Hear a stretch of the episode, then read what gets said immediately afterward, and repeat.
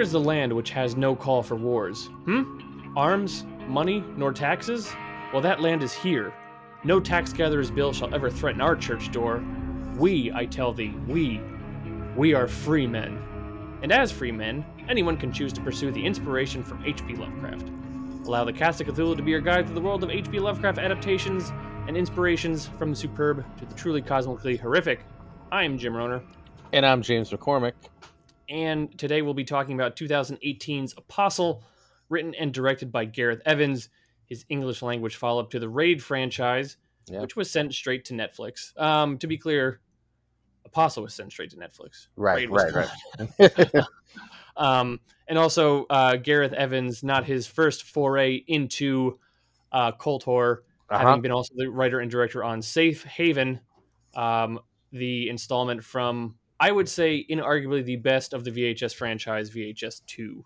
Yep. I agree with that 100%. So, yeah. Um, I used to get into not arguments, uh, debates with people when that came out as to which one was the best installment. Consensus was Safe Haven. Mine was uh, UFO Slumber Party.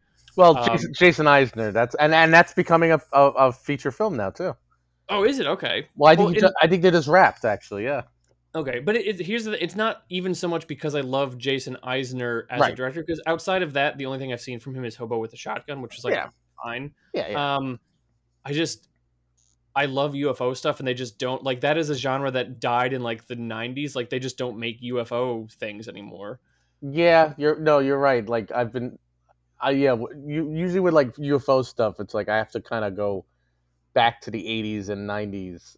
That's true. I, you know what it is? It's probably like kind of died out with the X Files. It did, you know, and, Right. and and when it when you have UFOs, it's more now attached to certainly not horror. It's more attached to sci-fi and spectacle. Um, Well, yeah, think of it like like we've covered some films like with yeah, you know that kind of uh and then you have stuff like you know the martian the uh, you know, arrival stuff Yeah, yeah, like that that's but like you said no you're right it's very big spectacle like you know you're right there's, there's something that that's missing like we need more sci-fi like the horror like you know where it's just like aliens that just want to like rip you apart Well, yeah, because you know which two movies scared the shit out of me as a kid? i I know one of them fire in the sky Fire in the Sky oh yeah and uh, Communion. Oh yeah, you know, Communion is one that's very underrated. Like, uh, like uh, Christopher Walken going, "Oh God." Well, and, but I, I'm sure if I saw both of them now, because I haven't seen them in well over 20 years, if I saw both of them now, they'd be tame. And actually, I, I get the sense Communion would be like, this is actually kind of dumb. Yeah, But- Fire, Fire in the Sky. I'll, I'll be honest. I, I watched that. I think I watched that during the pandemic with Mhm. with Corinne, and we like we're watching, and like you know, it's it's well made, and but once it gets to the alien stuff, it is creepy. It it's still it still works. It's it's kind of like the best of like how X Files would like get to the best of the the alien abduction stuff. Fire in the Sky had it like you know years before, so you could tell Chris Carter saw that and went, "Oh shit, I'm gonna try to match this every time." Because there's something about being like enveloped and not being able to breathe and trying to like find find a way to breathe again, and that's like, oh my god. And and of course it's like, oh, this is supposedly based on a true story. I mean, it is based on a true story, but like the you know the whole you know abduction thing is like, oh my god, like this really happened to this guy. And of course, you know, who don't who knows, but whatever. That's that's the thing that I wonder if what helped kill it was there was a cultural fascination with these as true stories, and we we've kind of as Yeah. a society moved past like, no, this is this is ridiculous. Yeah. Um, Right. ghost stories for some reason are still being told and, uh, and adapted and that kind of stuff. But for some reason, we as a society agreed like, no, people who claim to have seen aliens, they're fucking wackos, right? And it's like, You're yeah, you're you're right about that because like you know, Corinne and I are be- you know we're both into like ghost stuff and alien stuff, but like you're right if you're, watching a reality type show about aliens, you you know you, you- not even because usually the, the talking heads are like, oh you're a psycho or you something's wrong with you like oh you know like like aliens man. no, and it, I and- like and- why, and why is that? You're right. Why is that? It's it's the same idea of like I saw something that I swear to God I saw, but can I prove it? and because you even there's plenty of reality TV shows out there, uh, Ghost Hunters, Ghost um, you know, Adventures, you know, Ghost Adventures, Destination Fear, Yeah, like all, all these kind of things, which are like which mostly deal with the paranormal and and and ghosts, and we kind of like, yeah, there's an ardent following around that, but then when you have stuff like Ancient um, Aliens. yeah, Ancient Aliens, or even I tried to watch it. Uh, I- tried to watch this show on Netflix at the beginning of my paternity leave when my son was born. But um, the Secrets of Skinwalker Ranch. I, Yeah. I don't know. I, I'd be curious as to like to be on someone else's podcast to talk about this. But like when it comes to ghost hunters who firmly believe we are capturing presence of ghosts, we're like, yeah, man, you probably are. But then you see these psychopaths and the Seekers of Skinwalker Ranch who are like, Oh, yeah, man. this was probably aliens. Like, ugh, get out of here. And and Well, why? yeah. why is that? No, and and funny the the thing with Skinwalker Ranch because I've seen so many, you know, you know, Ghost Adventures, Ghost Hunters, Des- Yeah. I think Destination Fear, and all these other. I used to love Ghost it. Hunters. Well, I, I mean, I mean, I, I, you know, I, I don't know. There's something about it I love. It's for some reason those shows like I just love because sometimes you go, what if? But for some reason the alien stuff. While I want to, you know, I want to believe, you know, it's one of those things. It's but it's true. It's one of those things where if I go around going, if and it's true, if I say, oh man, you know, like I I, I experienced like like what I believe was a ghost attack, you know, something people go, "Holy shit, really? Wow, that's that's scary, man." But if I said, "Oh, you know, an alien like came and abducted me," be like, "Okay, you're on drugs." yeah, I. why? Why is that? This is interesting. Right. I'm gonna have to. Yeah, we're gonna have, yeah. This this is something. Yeah, this is something. There's a correlation here. There's something, Yeah. and Skinwalker Ranch is something that's both. People say it's aliens, and people say it's like the supernatural, like the whole where you know skinwalkers. you know, Yeah, the, the the the creatures from um, Native. American lore, sure. Yeah, but it's right. I, I don't know. I don't know. They, it, I don't know. We because we uh, we haven't even gotten started on our topic yet. Well, well, well, that's what I was gonna say. We're gonna get into something that's more reality based, even though it then Well, yeah. it go, then it goes into places where it's like, It's not, yeah. oh, okay, Well, even, and even even before we got into that, uh, I want to address the elephant in the room. Yes, it's been a long time since we did an episode. Uh, apologies to our listeners, all you know, six or seven of you. yeah, um, you know, it, it. Obviously, I had a kid in November. We took some time off for that to kind of work some things out. I also started a new job in January, which is back to the kind of ten to six schedule. So I, I, I, I just.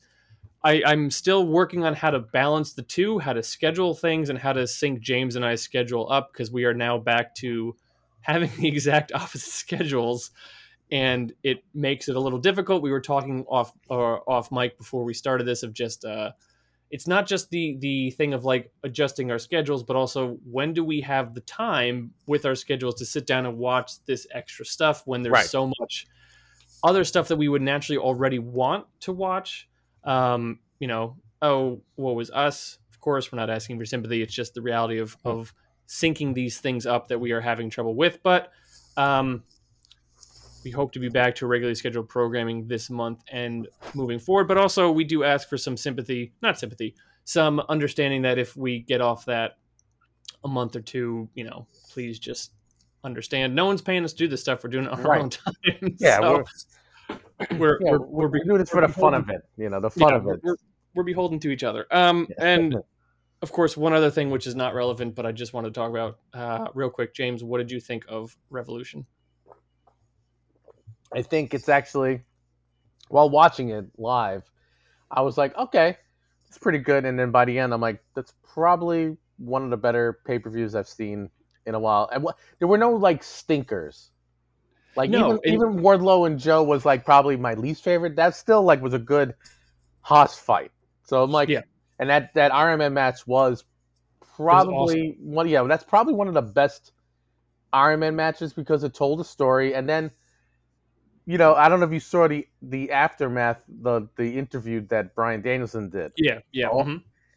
That I mean, when I watched that, I was like, this is the saddest, like, like the saddest, like you know, go home afterward, like oh. I'm, I want to go home now, you know, be with my kids, and you're like, oh Yeah. my god, like, like, like MJF broke him. He, Yeah. he actually broke Bryan Danielson. So now, like MJF is like the ultimate heel like like even more so now that you broke the greatest wrestler of all time. How dare you, you mother! but no, it was a great it was a great show, and I I actually went back and rewatched the uh, even the trios match with which my my guys, the House of even though I love the Elite, the House of Black, I'm like they're just on fire right now. They're just Brody That- King alone. Holy shit! For my money, the trios match was the match of the evening. Okay, see, yeah, good. Yeah, that was my Um, favorite. Yeah, uh, and I know I had I had talked to our mutual friend Brandon about like you know what does Yeah. it say about a league where your your champion just isn't fighting? Like it, it it reflects kind of poorly on you where your world champion like shows up to jibber jabber but he doesn't actually ever defend his title. And I have to say yeah. He's, this match was worth the wait. And like nope why why would I ever doubt this man? Like this was a great show. Um yeah, my my one well two hiccups for the same thing but like i i tried to stream it the night of but i i started late you know the show starts at 8 o'clock. Hmm i think i tuned in at like 8.30 8.45 or whatever. Okay. Um and i was watching on my roku and it has a bad fast forward function and re- and rewind function so when i started watching it didn't start from the beginning it started in progress Right. so as soon as i started watching i saw ricky starks beating chris jericho Ah, shit. so I had to rewind all the way back, which I couldn't just hold down the button and do it. I have to keep hitting, and it Yep. only jumps in seven second intervals. Yep. So I was like, "Ugh, okay, well, this is annoying. And so then at some point, have to feed the kid, have to put him to bed. So I basically missed the remainder of the Texas Death Match. That match was also like, oh Jesus Christ. Um, missed the Wardlow and Joe match, okay. Yeah. and there was one other that I missed. Oh no, what I- should have missed the tag team match because that was That was fine. it was fine. It was, you know, fun, but like, okay, you know. But so what happens is I finally get to the main event and I'm sitting down and watching it and it's like it's fucking great. It's going, you know, fall for fall. There's submissions, there's Yeah. pins, there's all sorts of stuff. There's, you know, MJF shenanigans and then the counter is coming up on the corner and of course it's going down and because I started late, it hits 15 seconds and the message pops up. This stream is now ended, so I didn't even see the end of the Iron Man match. Oh fuck. And keeping in mind the obsolescence of the fast forward and rewind function, yes, I could go back and immediately start watching it, but then I would have to fast forward through almost four hours of programming to get to the end. I'm like, I'm I'm not doing this, and so no, I, no. I I you know I went to bed frustrated. Twitter, of course, told me who won. Yeah. Um, but then I went back the next day and finally, like, you know, had enough time to fast forward and, and finally, like, watch the conclusion of it. And it was a, a, a somewhat of a silly conclusion, but still pretty good. But um, it, it, it, like you said, it's MJF shenanigans. That's what it was. Like it again, he proved that he can't win fairly. Like he- Mhm. he- even though you know it's there, he, he he'll be like the if he wants to, he'll be the greatest babyface of all time if he wants to be. That's how Yeah. good he is uh, as a heel. That you're like, it's kind of like how like The Rock when The Rock was a heel, you couldn't help but like love him after a while because he was just funny. Yeah. But MJF, that's why MJF goes so far with his promos because I think he just like, no, you got to hate me. Like I'm a scumbag. Come on. I I did love when he directly in the match in the camera yelled at it and was like, "What do you think about this? Dave Meltzer's only going to give me one star." Like the the fact that he was that he is has the awareness of it is like Yeah. he's so well, he's so good. I mean, when when when Bryan Danielson was trying to skin the cat and he drops kicks him, and then MJF does the Shawn Michaels pose to make fun of Shawn Michaels, I'm like, wow! And it's the whole Iron Man thing. Like like like he's so good at it. So you're like, God damn it! Like you're so like I want to punch you in the face, but you're also so good at what And- you're doing. And my my wife won't watch it with me. She'll be on the couch as I'm watching it, just kind of like not paying attention. But sh even she loves his shtick of coming out and insulting whatever crowd, whatever city. I'm like, that's a that's a typical heel thing, but just like yeah, and and but the fact that he plays into it by like, I am from an elite, you know, Long Island community, and also I think he leans a little bit into unspokenness, but he leans a little bit into like anti-Semitism, like you're going to be anti-Semitic. Like I'm, I'm going to play into that to to make himself even more of a oh of an effective heel. I, he's so he's so goddamn good. yeah. He's he's a heel from like he's basically what like you know what real heat is, where you want to see him get beat, as opposed to like go away heat, where it's like, boo, you suck because I don't want to see you on my. Instead, it's like, like the best heels are the ones that one they believe in what they're doing is right, like they don't give a shit. Like, no, Yeah. I'm, I'm, this is who I'm the greatest because of what I'm saying it. I am the greatest. I believe it. And two, you want you want to see them get beat, and when they win, you get more angry, and you want to see the next match. And with Mhm. him, like we were saying, he makes you want to pay to see him wrestle. the thing about the MJF, the the the I wanted to tie the bow on, with as good of work as he's doing, when he loses, it has to be to someone that is worthy, that is worth like cooling that heat or taking on that momentum. And I gotta say, Yeah. it shouldn't be Mox. No. It shouldn't be Hangman. No. It shouldn't be fucking Jericho or Ricky Starks or even Kenny Omega. Here's what I think it's going to be, and I don't know if I think it's right, but I think also from a narrative standpoint, it does make sense. I think it's going to be Punk.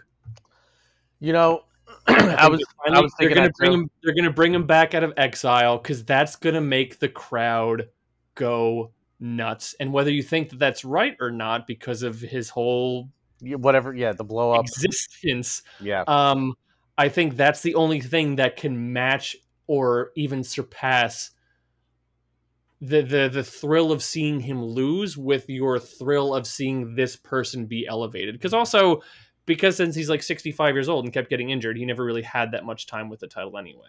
no, exactly. I mean, personally, I think the guy that should ultimately be built up and ultimately fight MJF and beat him in a one in one in a war of words and also a war of you know the ring is Adam Cole, but that's just me. Oh yeah, okay, that's that's, That's good too. Because the guy that's coming back as the ultimate good guy now because he Yeah, appreciates that because he's the opposite now. He used to Yeah. be the heel. He got hurt badly, and now he appreciates everybody. He appreciates every moment that he has. I think that's the to me that's an easy story. Like, That, no, that, that You know, makes that makes but- that makes a lot. but I makes think I but I think you're you're right. If because I I would and I think if they play that well and Punk actually you know comes back. I mean, remember Punk's gonna come back if I really think if he's behind the scenes makes amends with everybody, like they just shake on it. Like, look, we all we all did fucked up shit. Let's just get over it and let's make a lot of money. That's like that's wrestling right there. You know what? I and- hate, I hate your guts, but you know what? We can make so much more money if we're together as opposed to apart. Listen, and they they will. He was Yeah. he was the number one seller Yeah. for merchandise before he he got shit canned. That and- shit canned. He's, well- he's technically suspended, but Yeah, that and before Danhausen came along, he, he's the number one seller, which is I love Danhausen. that so makes sense. and he doesn't have to win a match. Danhausen proves that you don't have to win to be over. So Anyway, we are here to talk about uh Yeah. Apostle. I was about to say the raid because it's been so long since we started this episode that I almost forgot we were talking about. We we we are talking about Apostle. Um, I almost said Gareth Edwards' first English English language film, but I haven't seen his stuff before the raid, so I would just say Oh. his first English language film since the raid. Um, yeah, But, I mean, um, I mean, I, I've seen Merantau was like the first film I saw of him, and then the raid and and the second raid. he had another one I think called Footsteps was his first. Yeah, I've never, I've never that one I've never seen. yeah from 2006 but Yeah. um yeah no this uh, i had seen this movie before i saw it when it first came out um, on netflix and i don't know what i was doing at the time seeing it because I, my impression i remember was like yeah this was fine um, and as i was watching it again now five years later for this episode i texted james and i said this movie fucking slaps like it's so good and i don't know what i what mindset i was in that i that i didn't appreciate it for what it was but like it's I, you know, we can get into it uh, later, but man, now I just want Gareth Evans to make a Silent Hill movie. Uh, yeah, I mean, I, I mean, what I love about Gareth Evans is that, he- at heart, he's an action director. yeah, He and he and he and he's done some of the best action sequences by anybody in the last, you know, twenty years. Mhm. So now he's, you know, in this film, he's making a culty folklore horror film, and it still has that that action sensibility of like the pacing and Yeah. like the scenes, and I think that's why it this feels like an outlier of of this kind of a film because usually, and you know, we've seen some, and you know, usually they're more you know slow going, and then you get like the beats, and you know, and it builds to a crescendo. This one, like, like I, I have to say, like, what it almost like gets you every time where you're like, oh shit, what's gonna happen now? Like, he's gonna get caught, and then Mhm. it doesn't even matter when he's like known. Like, it's one of it's it's a weird film because usually you think it's gonna go one way with the story of like you know Thomas is like you know has to pretend that he's one of their you know flock you know like that Mhm. come to like you know to you know pay tribute to Malcolm and his congregation and stuff but like really it, it's it's not it's not even halfway through the movie where Denny's just on the run like like you know he's already been found out like he's known Yeah. mhm. even though you're thinking it's going another way when he does not wanting to, but he has to protect Malcolm at like that one point, like a half hour in. And it's like, oh shit, okay, this is going weird ways. And then we get and then and that's not even going into the uh the witch who like loves blood. Like you know so Love, much. love, love blood sacrifices. Yeah, I I Yeah. had misremembered this movie that uh like I had misremembered it being a a cult movie which was Right, right. Entirely human based, which like no, there is a deity of some extent. Yes. Um let's let's get the question out of the way. I, I would say this movie is not Lovecraftian in any way, shape, or form. It's got cults, but it's very pagan. And yes, yeah, it's more pagan, but um, like for some reason the I don't know why a lot of like it has that feel. It's a, it's not Lovecraftian, but it has a feel of like that kind of a world. And I don't know what that is. You know, there's something about it where I'm watching. I'm like, this isn't Lovecraftian, but I know why people would think this is. Well, uh, because I think it's it's simplistic to think, well, there's a cult, so it's involved in that, but also does similarly similarly simil- similarly have that journey Yeah, that word. where you have a protagonist who's like who is going to into this who- who's kind of infiltrating this kind of cult and you you think oh he's going to discover stuff which is he is not aware of that kind of shakes his the his existence to his core and while he does discover something that he did not expect Right. what I think is the big difference here is that that existential crisis that an, a Lovecraftian protagonist has, he had that before this movie even started, Yes. which was his fall from his Christian faith, being, you know, witnessing the slaughter of missionaries in China, you know, Yeah. literally seeing people tortured and burned alive. So his, like he's been shaken already. So his journey is not from belief into disbelief. His journey is from disbelief into belief. So it's it's an entirely opposite journey, basically. And and and his belief goes from not even just oh I believe in God now. It's like I believe in this other world, this other spiritual, you know, you know, wh- wh- whatever you want to say, deity type of thing does exist. And Well- I, I and now I've seen what she's seen.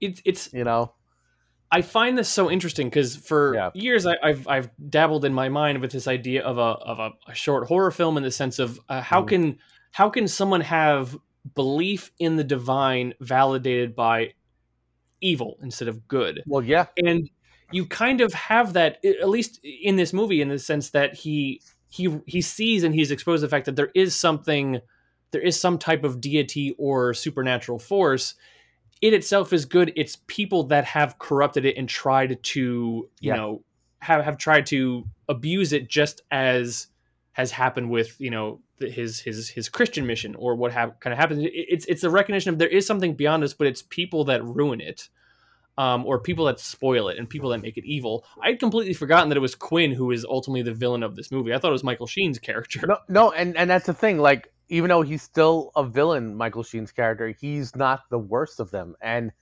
when when Quinn comes, and Quinn, what I love about his character is like he's the silent type in the beginning, Mhm. and he just builds to, no, I deserve it because I'm the one that exploited her. Like, like you know what I mean? He's the one that's like I'm the one that controlled it from the beginning, and then how pathetic Michael Sheen's character was that he didn't want to sacrifice people Mhm. to this deity. He kept cutting his own hand to feed after the animals didn't the blood of animals was not working anymore because she had a a hunger for something more and and i love it. quinn goes into full when he goes full heel going back to our wrestling speak when he, when he goes to the dark side beyond like he just like we'll get into that where oh the stuff he does is so deplorable and i i really feel like the, um i forgot the actor's name but he's like channeling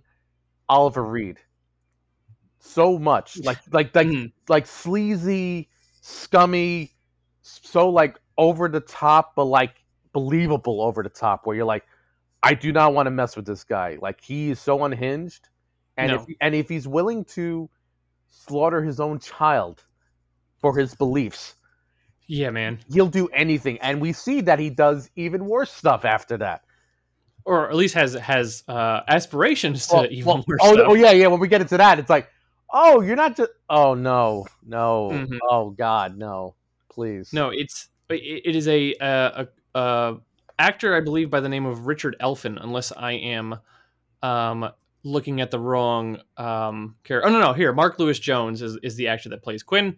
Um, a real scan, a real brief scan here. So I mean, yeah a talented dude has appeared in a whole bunch of great stuff, um, including uh, the Chernobyl t- uh, TV series, which is amazing. Um, the Yeah. Crown, and uh, apparently a. So he was also in Gangs of London, which I know is a series that Gareth Edwards worked Yes. on after this. yeah Um, and a character I don't remember from The Last Jedi, uh, Captain Canady.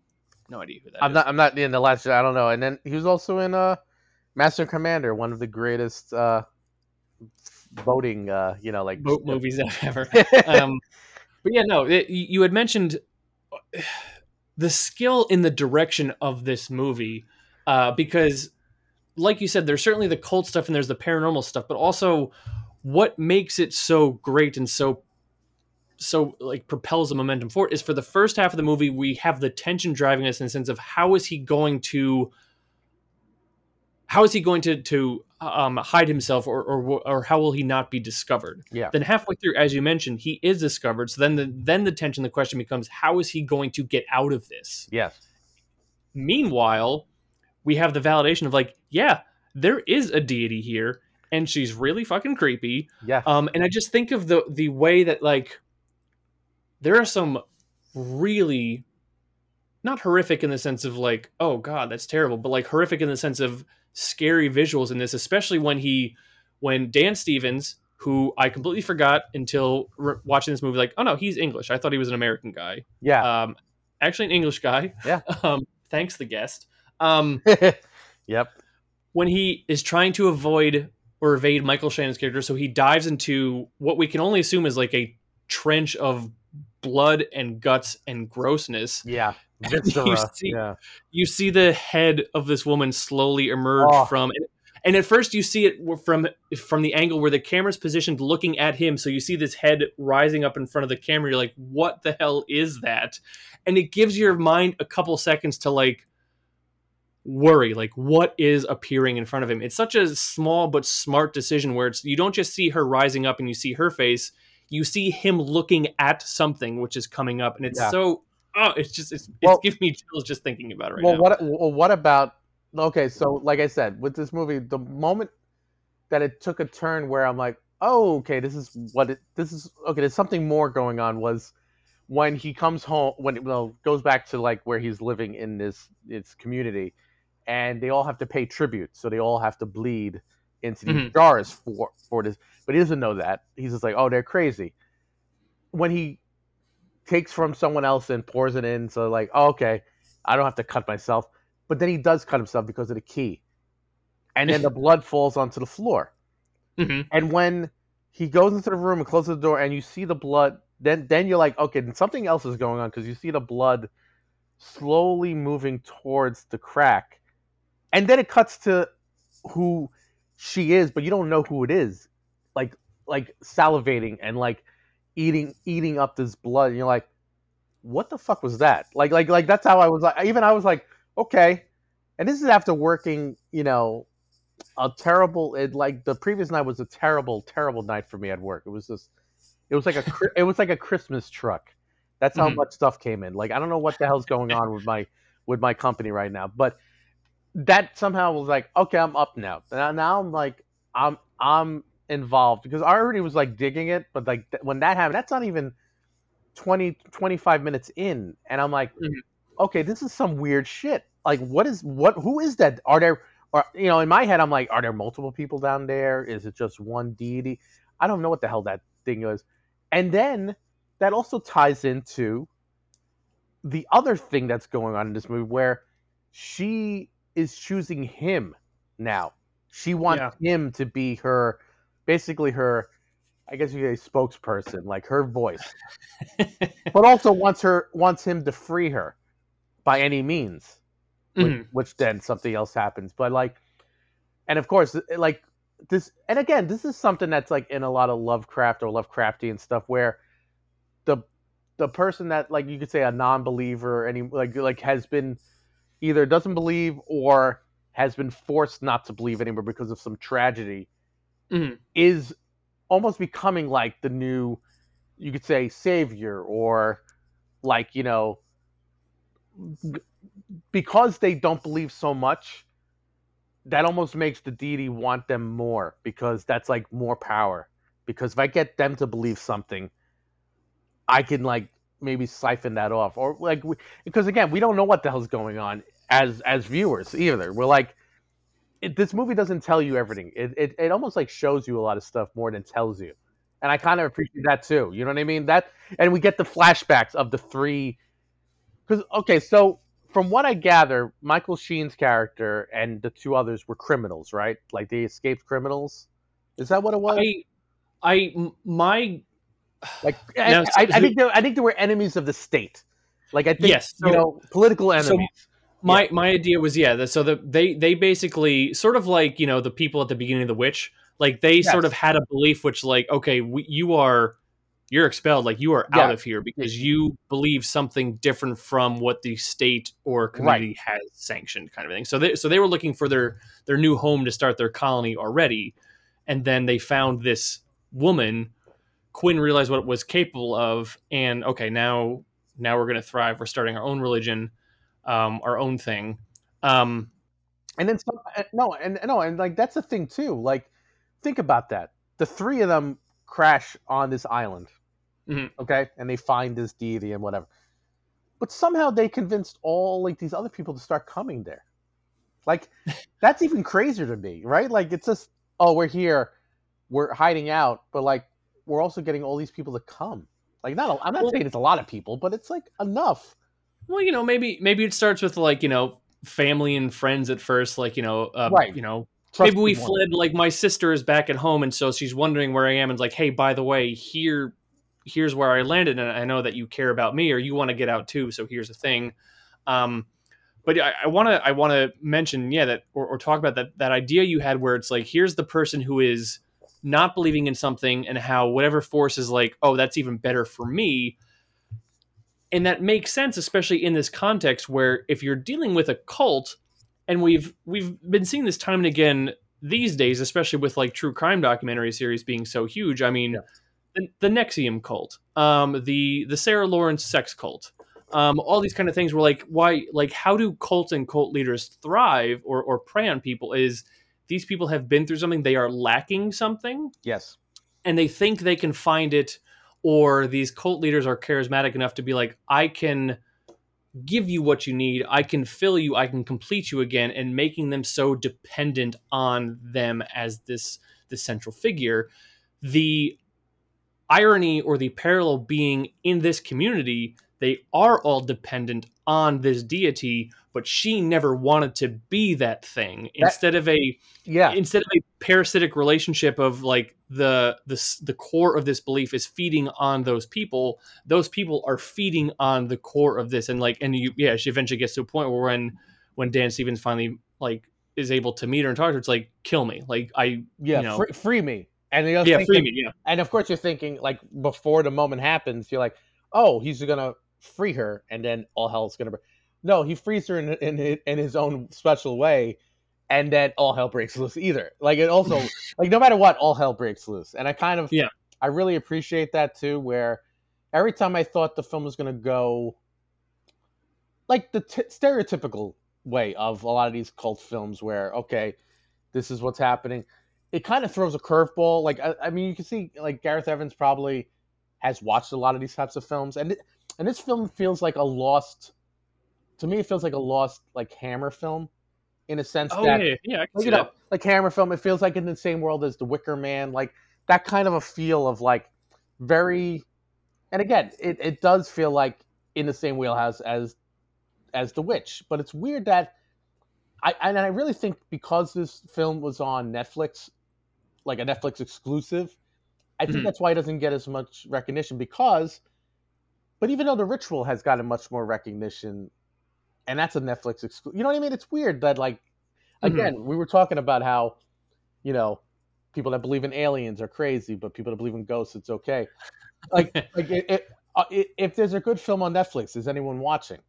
And it's like, yeah, people are watching it, but it's so there's so much stuff that goes on Netflix alone that it's like yeah. almost forgotten. Yeah, it's like, Mhm. oh, oh, did I see up like like you even you you saw up you know this film and like you didn't remember. So like, it's, No, it's- yeah, not a thing. and it's a weird thing because like when I'm watching this, I'm like, like I I joked with Corinne about it. I was like, and I knew it, like exactly why you picked this film, but then when you said you even remembered while watching it, it's like, so like it it it.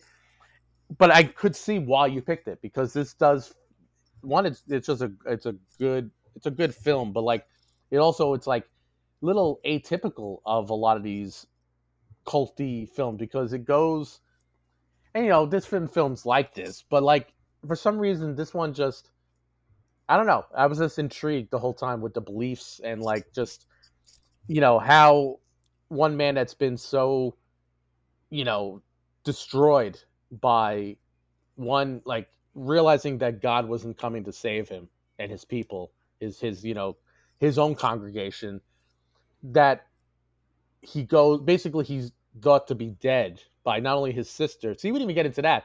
Where then this, these people kidnapped this woman, his Yep. sister, because she comes from a, a, a family of like rich, you know, like like they're a rich family. Yeah, they they need money. Practically, Right. they need money to survive. Right, right. Because not only because they they do they need money because there's no money coming in. There's also the fact that the deity's not producing Yeah. what they need. You know, like Mhm. the, the the the crops aren't growing. Like the, the and the other creepy thing where we see it, and again, it's it's it's shown, not told, is any new birth that's become on this island is tainted in some way. Yep. And Yeah. like and like so when you see this like calf come out and like it's it's Black. black and i'm like oh it's black phillip here and but it's like split in half and and the way he like quinn just takes it and just dumps it in the bucket and it's still alive and like oh my god but it, but it, but but the way he does that you're like not only is that so cruel but you're like this is not the first. This has been going on for a while.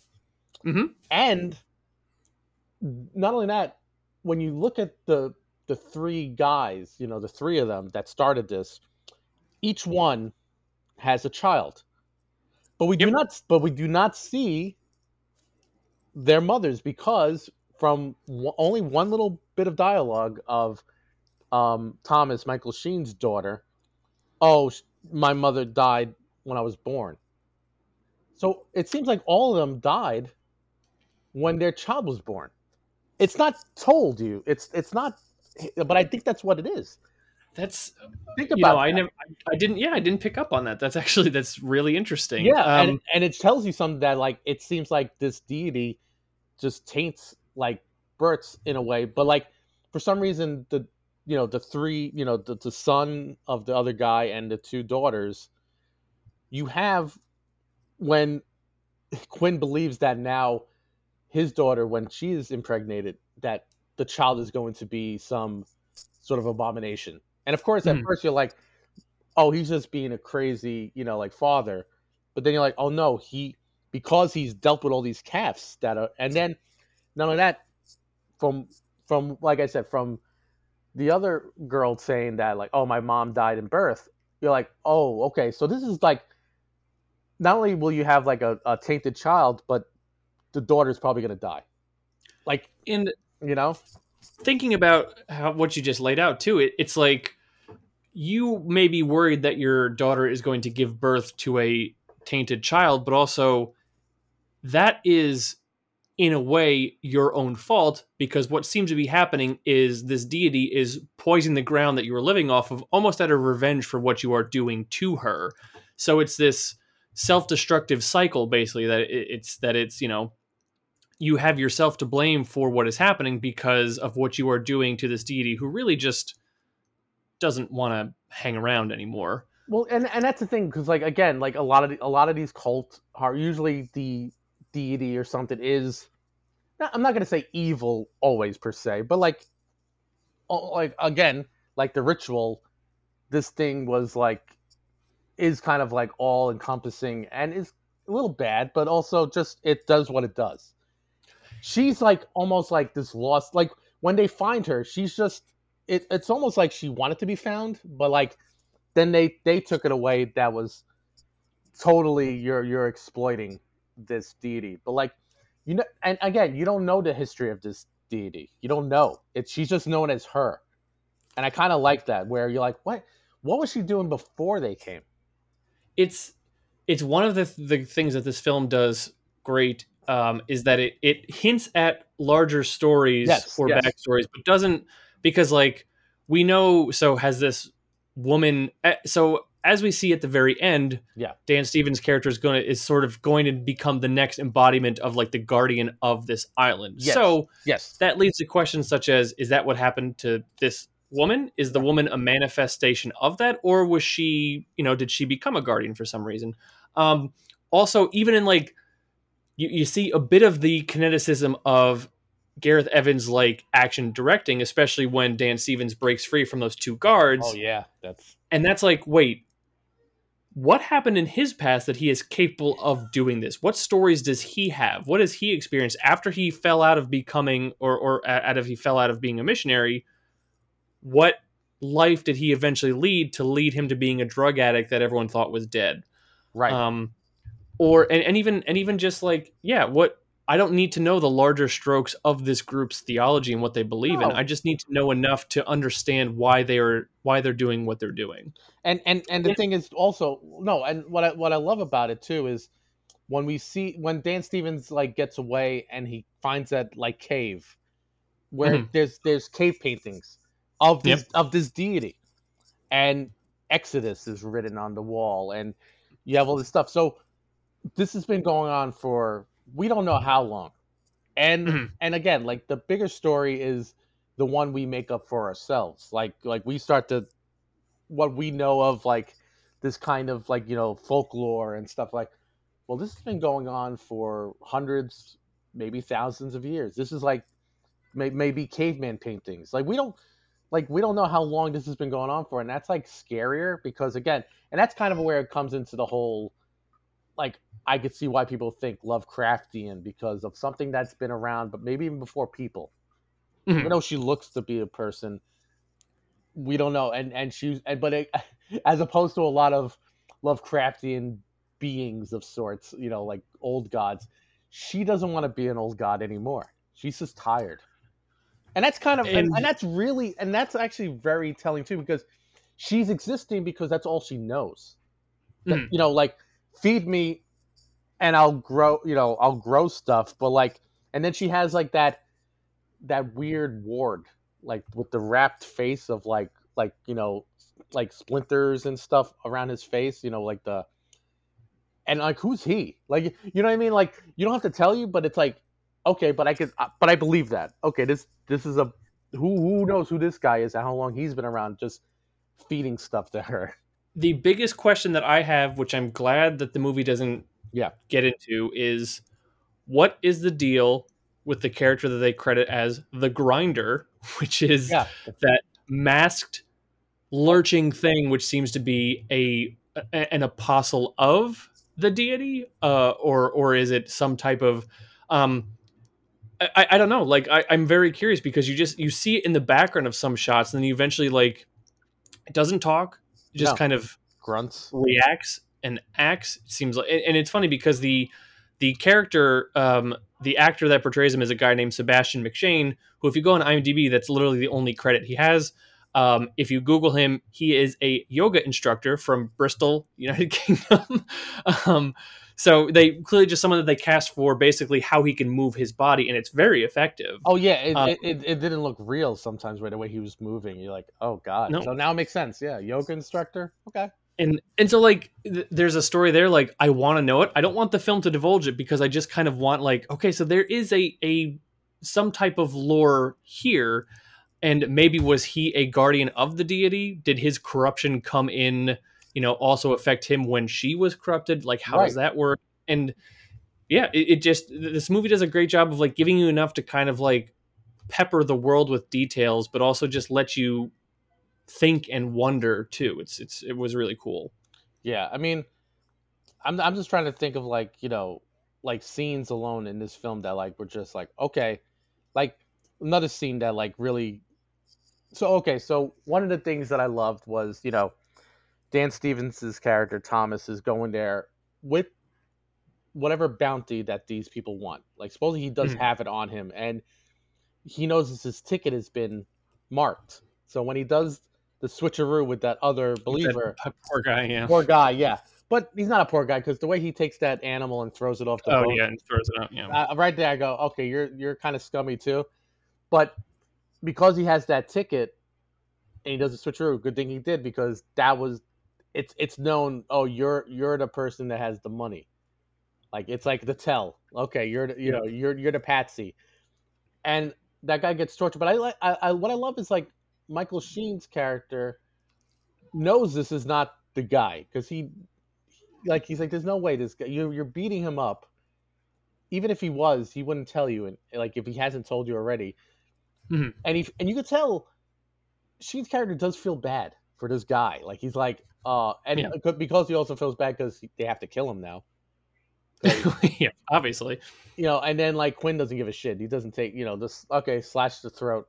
Goodbye Yeah. let's let's feed him to the deity so then when we get the next scene of like really tense you know uh, just a tense nature is when Sheen gets everybody like the new the new men that have come to the island kneel before me and now you must read from the book but off the top of your head Off the top of your head, yeah. and right away i'm like oh he's found out this guy's fucked and then It's it Ugh. builds and then when we see him taking out his blade right you know and then you see this other guy taking out his blade next like him who's taking. Yeah, it- it's a what's going on here it's a great tense scene, and just Evans is such an effective director.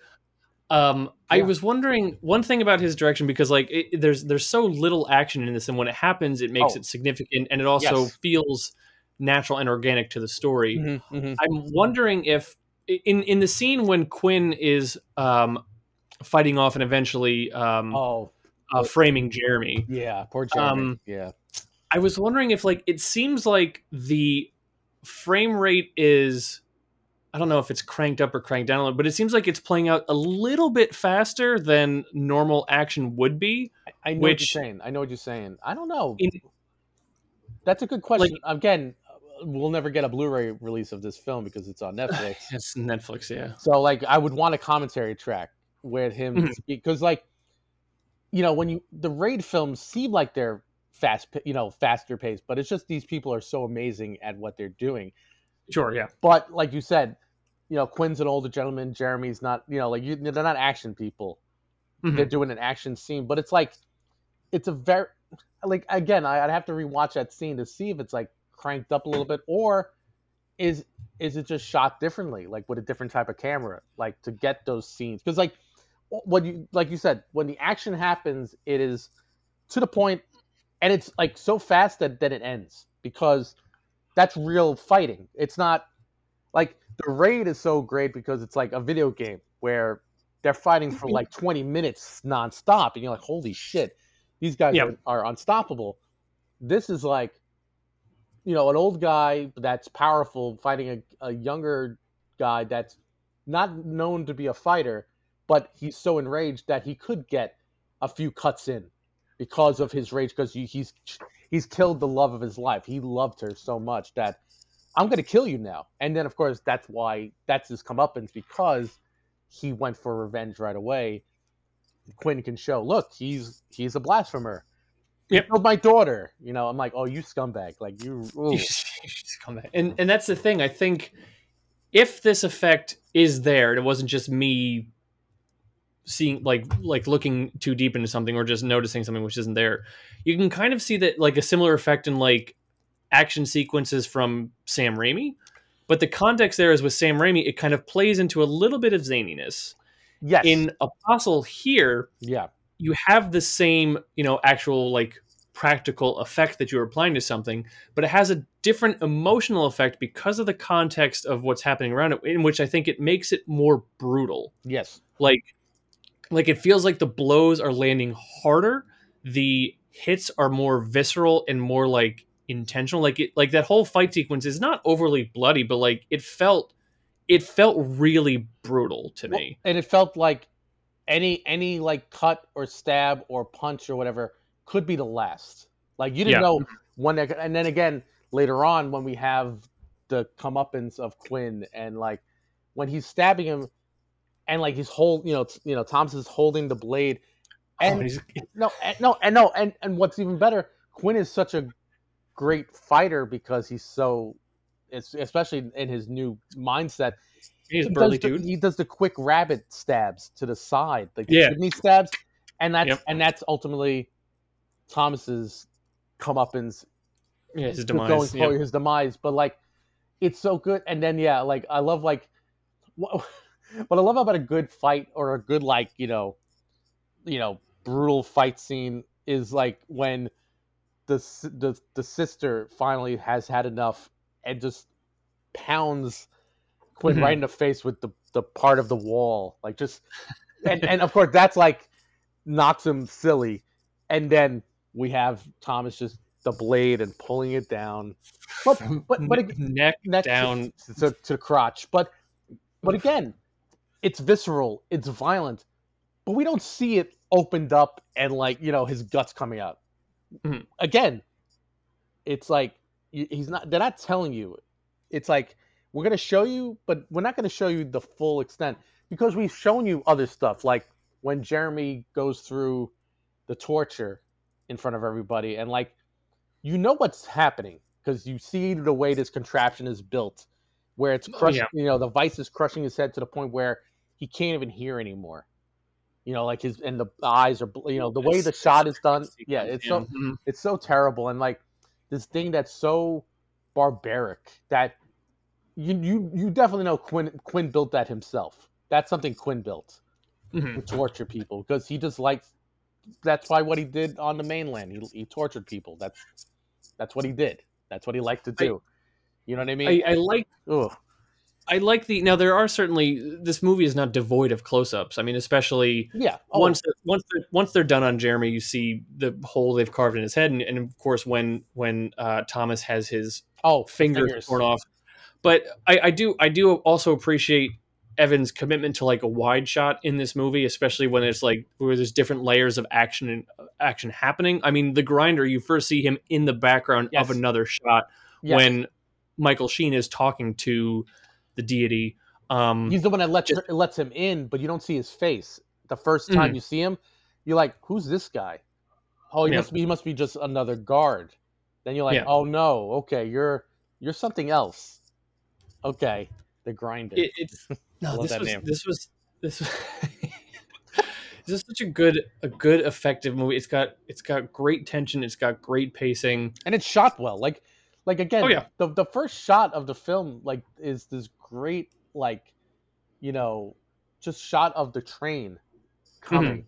and right like right away I'm like, wow, this okay. If anything, no matter what, at least I'll, I'll be able to say this film is shot well. Like, because like right away from the start, you're like, wow, this is.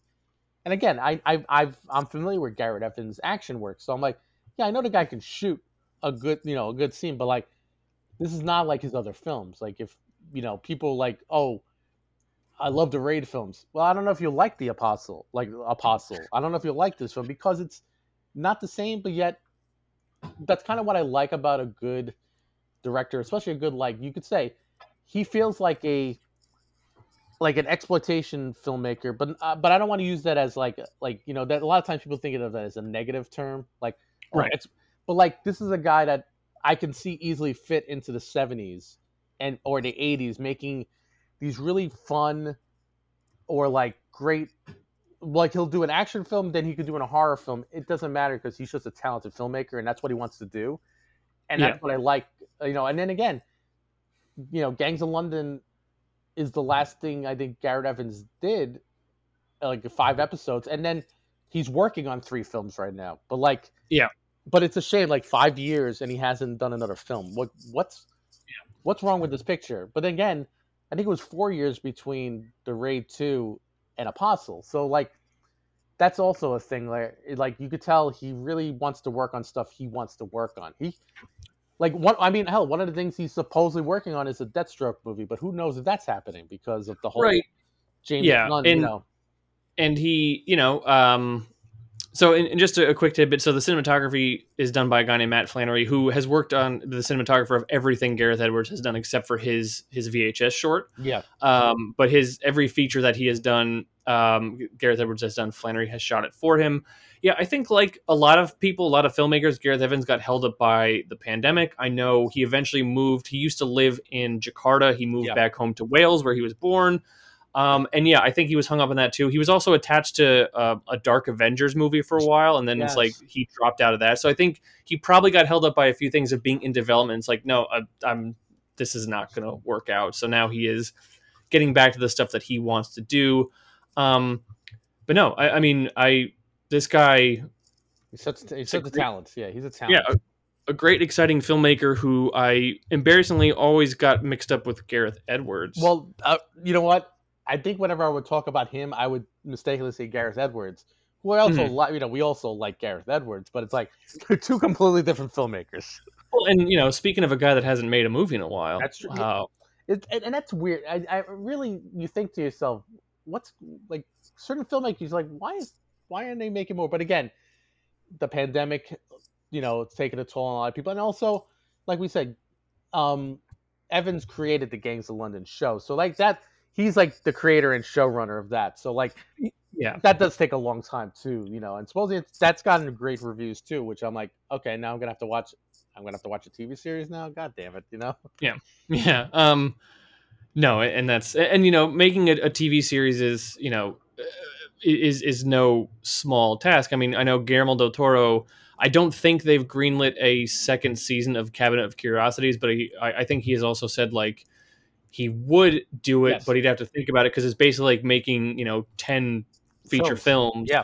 yeah, a- all the time. Um, yeah, and I just looked up Gareth Edwards here. Um, it's Yeah. kind of funny because he has done something since Monsters, but it as a production coordinator. Really? Um, his his upcoming movie is apparently called True Love. There are no details, um, but has a quite extensive cast of people that you've heard of before: Allison Hmm. Janney, Gemma Chan, Ralph Ineson, Ken Watanabe, oh, um, okay. and ugh, John David Washington. Can we move past him, please? Anyway, um, but yeah, Okay, I don't okay, know. Good. I'm, I'm, I'm glad I'm not the only one. I mean, I want to like him, but I'm not not the biggest fan. But whatever. That's Well, beside the point. yeah, that's beside the point. Um, I don't know. I don't know if I have much else to say. Um, uh, I'm I'm really glad we revisited. This is not like Yeah. I said, not Lovecraftian in the slightest. In fact, quite um, contrary to what we Yeah. are used to from a Lovecraftian story. But still, just I'm glad I got to rewatch it. It's, it's really good. yeah, as opposed to a lot of Lovecraftian stuff, this one, while while Thomas, you know, Dan, you know, Dan Stevens' character does become one with the land and is now like the savior, which is funny to think that also Michael Sheen is stuck there now too, um, by himself, nobody left. But um, it is a hopeful ending because the people get away. His sister is going to live like you know you want to believe his sister's going to live a beautiful life away from here, and Mhm.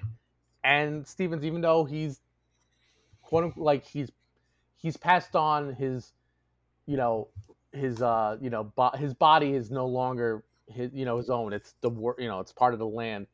It's kind of a weird he's almost like while the while the the the, the plants are growing inside him while you know what while he's quote unquote dying it's not like depressing You know what I mean? Like it's it's it's weirdly like hopeful, and you're like, how is that hopeful? Like it's still like kind of like sad, but no, it's not. It's not our usual. Oh, there's no hope, and this is no matter what was going to happen. Yeah, this is meant to be. No, no, this there were choices made, as opposed to Well, he- this is this is destined to be. he's got he does have like you know a smile on his face i think you can say at the end when all that is happening to him Right. um and yeah it, it's it's Yeah. it's happy it, it is a happy ending because it is it is the the completion of a journey from disbelief into belief and i mean we have there's a, a quote that is that thomas says like the promise of the divine is but an illusion nothing in this world is pure except for jennifer my sister except Yeah. you know he sees it like uh, the promise of the divine is is not an illusion that there is something and it might just Yeah. be existence the land you know a balance people but like he sees that there is something you know worth existing for Yeah. and so yeah i, I think it's it's a it's a at first doesn't seem like the happiest of endings but they think about it like no this is yeah actually this this really is it's kind of cool Yeah, it's probably the, Um, the best ending they could have had. Like, you know, like he could have had, even though he he did save his sister. So that's all he wanted to do. He didn't care about his own Mm-hmm. Yeah. self. So, hey, you know what? He got what he needed. And he saw hope in the world where Michael Sheen's daughter wasn't a piece of shit. Like she was actually a good person. You know what I mean? She like she was protective of his sister, even though she didn't know that was his sister. She just Yeah. don't treat her like an animal. Like she's a person. You know. and and I mean that that's probably as you mentioned that at, the end of the day, um, the most important thing is like yeah, his his sister is out and safe, Yeah. and that's what he set out to do. So Yeah. So perfect, wonderful, the hero's Um, journey. Yes. yeah, cool. So I think you know that we can we can put a we can put a Yeah. bow on our discussion on Apostle. Um, thank you everyone for listening. Once again, apologies for the delay, and you know we do we do hope that you are patient with us um, in the future if we do have any more delays. That is certainly not the plan, but you know who knows how these things are going to happen. Um, if you want to catch up on back episodes on our show, you can find those at um, Podbean or castofcthulhu.podbean.com. Uh, you can also go to battleshippretension.com and find all of our back episodes there and leave us comments if you want. Um, you don't have to, it's fine. Um, you know, find us on Twitter. We are um, Cast Cthulhu there, as well as um, individually. I am Nolan Fixes Teeth, and James is Wonka Kills Kids. I don't do a ton of posting on there these days. It's more just kind of following people, Yeah. seeing what's going on. Um, you know, we have a Facebook page. We don't really do anything with it. We should probably just shit can it. I mean, you know, why even have that? Yeah. I mean, it, it's a, yeah. It's like, a, you know, is anyone really going on there to find us? Not really. I, you know, I don't. I don't. Um, But yeah, so that's that's um that is our show for this episode. Of course, we are returning to the realm of Lovecraft, adjacent kind of, Yeah. uh, for our next episode, in which we are going to talk about the last Lovecraft relic of Cthulhu. So not a Lovecraft adaptation, but firmly in the world of H.P. Lovecraft and his creation. So, um, should be fun. I'm excited for it. Uh, but we'll see how it goes. I've unlike Apostle, I've never seen this before, so I have no idea what to expect. I, I this, this is one I have seen before. Okay, all right. I actually, so actually, um, I actually reviewed it on DVD back in the day, and I vaguely remember what I gave it. But uh, we'll talk. Okay. We'll talk about that. Um, w- would it be higher than the 5.4 out of 10 stars that IMDb users have? given? um, if I remember correctly, probably around that same thing. Fair enough. Okay. Well, um, be sure to tune next time where we'll be reviewing this, um, according to IMDb, adventure, comedy, horror, uh, The Last Lovecraft Relic of Cthulhu. In the meantime, we'll be waiting and dreaming with Dead Cthulhu in his house in R'lyeh.